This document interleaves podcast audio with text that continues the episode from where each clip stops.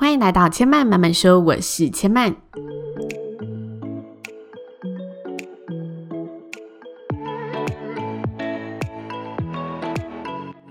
目前频道在 Apple Podcasts、Spotify、KKBox 以及 Google Podcasts 都听得到。喜欢的朋友，欢迎帮千嫚订阅并留言评论，让更多人可以认识千嫚慢慢说喽。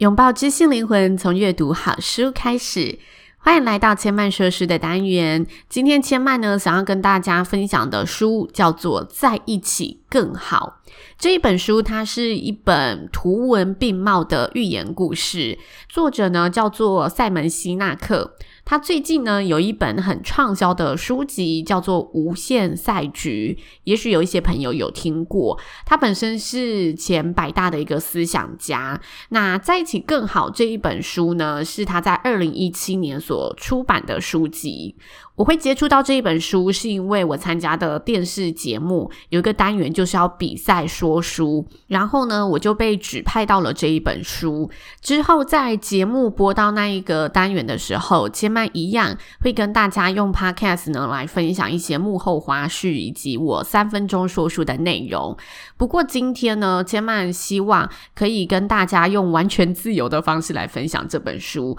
因为呃，那个比赛它还是有一个赛制考量。所以我准备的内容还是有因应节目去做一些架构上的编排，然后有取舍掉了一些内容，但我觉得这本书本身的内容还是很棒的，所以我特别拉出来做一集说书，要以比较自由的方式，没有节目的考量，来跟大家用千嫚一贯的说书方式分享我喜爱的书籍。那首先呢，在谈论这本书之前，要先跟大家聊聊这本书的创作背景，也是它的一个诞生故事。这本书其实它被归类在管理领导的领域里面。作者发现啊，现在就是职场的主力军，也就是千禧世代八零九零后的年轻人，似乎是领导者们头痛的对象。领导者觉得，诶，千禧世代的年轻人很难管理。他每次呢，在演讲的场合上，都会有人问他如何管理千禧世代的年轻人。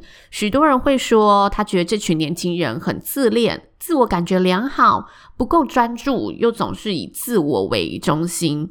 而这群千禧世代的人呢，总是说要为了使命感、为了成就而工作。工作不再像以前，一切以钱为重，但常常呢，又努力着、努力着之后，找不到自己的方向，找不到自己的使命感在哪里。所以他创作了这本书，要来启发领导者该如何担任领导者而非主管，也是他所谓的新时代的领导样貌该是什么样子。同时呢，他也告诉这一些工作者，这群千禧世代的人们，要如何跨出去，要如何寻找自己的愿景，与人产生连接。然后共同进行团队合作。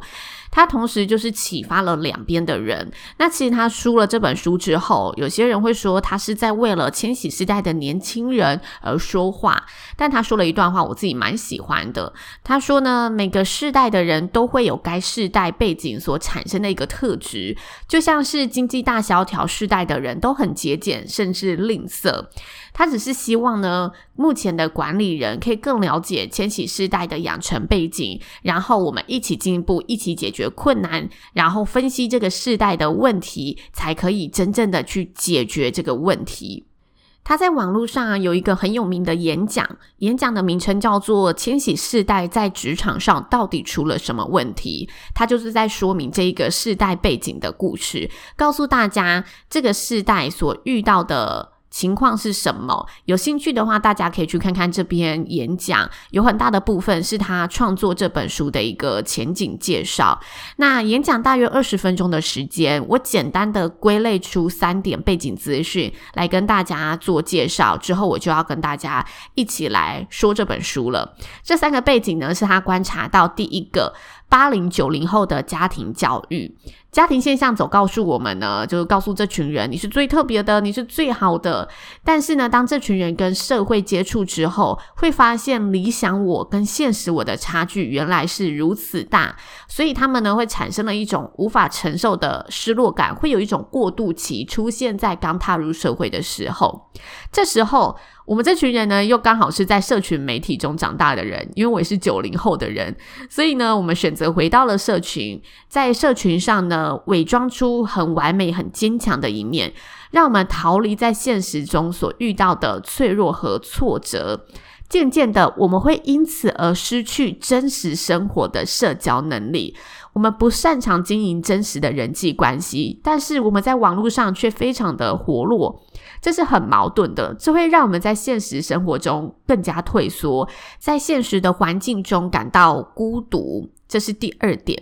再来第三点，我们成长在一个非常便利的年代，要什么似乎都很好取得，而且可以很快取得，所以我们这个年代的人缺乏耐心了一点点。我们比较不懂得，好的东西可能需要经过一段等待期，或者追求成功的路上需要经过一段。沉下心的努力期，所以我们总是期待着可以迅速的看到成果，无法挨过追求成就前有所磨练、有所累积的长路。这是作者点出千禧世代他在成长路上所拥有的社会背景。那再来，他第四点点到的是，这群人现在已经出了社会了嘛，所以到了社会，其实他要面临的是企业职场的环境，但同时间，企业职场并没有提供一个养成环境，去慢慢的。针对这群人的属性特质，培育他们长大，反而大多数的企业都只注重在员工的绩效成果和即战力，很少以理解的角度去看待这个世代的人需要什么，找出与他们共同连结、共同相处的领导方式。所以，作者的观点认为，企业是有责任要去。嗯，负起这一群世代年轻人的问题，要去共同解决这个问题，才可以让世界变得更好。所以呢，他出了这本书来告诉大家，千禧世代的人他在职场人生道路上所面临的问题，以及领导者可以如何从中的陪伴他们。这就是这本书的故事背景。但我觉得这本书很特别，因为它是以寓言故事的形式去做呈现嘛。寓言故事，我自己觉得有一个很大的特色，就是每个人看它都会在不同的段落里有不同的启发。它不像一般的故事轴，或者说理论的故事，它的理论是很呃。固定的寓言故事，它充满着更多的想象力，加上它的文字并不是以完整的脉络剧情来交代发展，不像我们在看小说，它前面会先告诉你场景在哪里，人事时地物都交代得很清楚。它是用一种隐喻的寓言故事，每一页都是简短的文字加上手绘图去传递它在这一个背景想跟你说的观点，所以任何一页都可能为不同的人带来启发，任何一页。都可以再延伸解读，发展成不同的故事。这是我觉得这本书非常有特色的地方。你嗯、全部看完它是一个故事，但是你单独看每一段文字，它每一段文字都是金句，很适合那种喜欢看语录的朋友收藏。不同时期的你翻一翻，一定会有不同的收获和感受。那以书籍的全貌来做讨论，因为它本身是一个隐喻的。寓言故事，它已经是很有想象力的寓言故事了。它在里面的场景当中，还带了许多隐喻的方式，就是像它书中的场景，虽然是学校操场，但是。他的学校操场等同于社会企业，所以他用了许多隐喻的东西去呼应现实跟故事里面的关联性，让大家从中的去做启发。那接下来我想要两分钟的时间跟大家分享，我自己把这些隐喻的内容转化为现实生活中的内容所看到的整个故事的结构。书中呢，总共有三位主角。这三位主角呢，都是对原本的环境有所不满，因而结伴出走的人。他们原本都是单独的一个人，但因为他们不满意这个环境，他们三个有了这一点的共通点，所以他们开始成为了团队，一步一步往向前。虽然他们呢，始终不知道外的路会走到哪里，而且三个人似乎没有说好清楚的目标和愿景在哪里，但是他们知道彼此离开的理由。所以，他们勇敢地跨出了第一步，持续创造与改变。而在这个路途上面呢，他们经历了许多，也发现了许多不一样的景色。渐渐的，他们开始知道自己是为了什么在奋斗。旅程中一定会有计划赶不上变化的时刻，有着重重的挑战。但是，只要坚持下去，大家一起出力，互相信任，互相帮助，就可以克服这些挑战。而在前行的路上呢，我们会遇到各种诱惑，想要拆散这个团队。就像这三个主角，他们原本离开了有所不满的环境，成为了三人一体的团队，但过程当中也会有民生、金钱和利益的这些诱惑。不过这时候回到，当你清楚与伙伴一起为自己的人生奋斗，而非只看到并追求自身的利益时，你就会知道你的选择应该要是什么。他告诉我们，生命的价值呢，取决于我们能为别人做什么，而非为自己做什么。所以，当你知道不要踏入争权夺利的恶性循环中，朝向更大的远见继续走下去，你们这个团队就有机会获得更高的成就。相对的，团队就是你，你也有机会获得更高的成就。所以，在这路上，我们会渐渐的越来越清晰的找到我们的共同愿景，或者我们会开始对某个愿景产生共鸣，进而把它当成整个团队的愿景去做追寻。而在追寻的路上，当我们不把旁人提供的想法当成批评，而是虚心接受，把意见当成建议，享受克服每一个障碍后所建立的关系，一起享受获胜时的感觉，一起度过低潮时的难过，这才是能让我们在实践目标上得到满足的时刻。这段话它里面呃用了一些寓意告诉你，就是有时候我们会觉得短暂的成就就是成功，但其实漫漫长路上这些共享的时刻、共同度过的时刻，才是真的能让我们感到满足的时候。最后呢，他在最后一个章节跟大家分享，成为一个你希望追随的领导者，帮助别人找到自己的愿景，协助他人更上一层楼。我们会在这一些互相照应的过程当中获得启发，所以每个人其实都是领导者。我们会成为一个良性的循环，一同在这个团队中有所成长。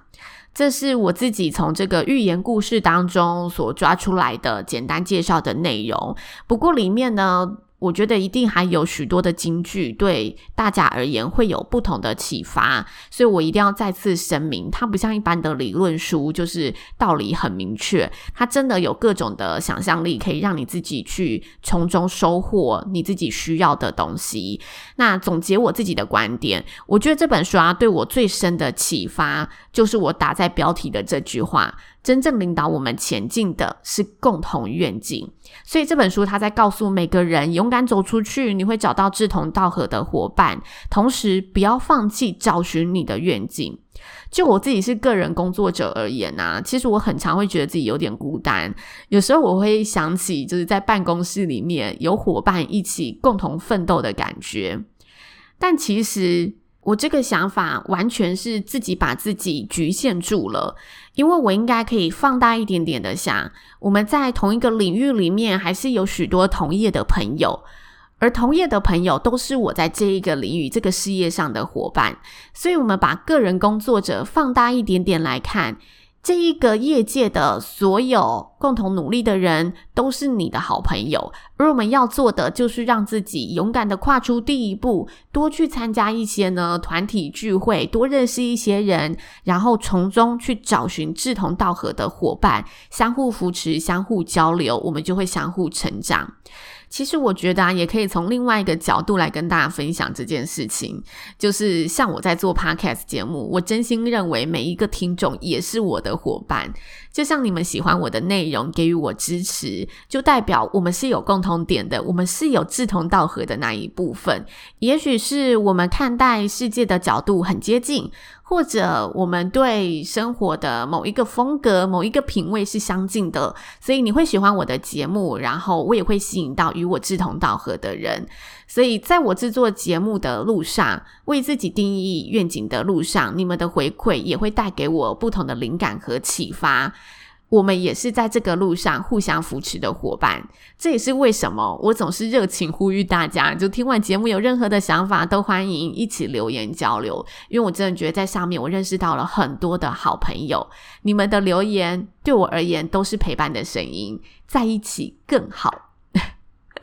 最后呢，我想分享这本书的另一大特色，就是它其实是一本礼物书。它的书本呢，在一开始有一个 to and from 的设计，就是像卡片一样，to 某某人，from 前满。来自哪里的设计？他在最后就告诉大家，如果这本书有激励到你，请你分享给另一个你想要激励他的人。同时呢，他也在书里面设计了一个香气，就是你开始阅读书之前，他有某一页请了调香师设计了一款呢，让大家闻起来可以感到乐观的气味，把这个香气印在这个书页上面。所以，如果你是买有香版的书籍，你打开它可以闻闻这个乐观的味道是什么感觉。那他希望告诉大家的就是保持乐观，去追寻你的愿景。保持乐观，去跨出你的第一步，找寻你志同道合的伙伴。所以，其实这一本书的设计，我觉得从头到尾有着非常多的巧思，是非常棒的一本书，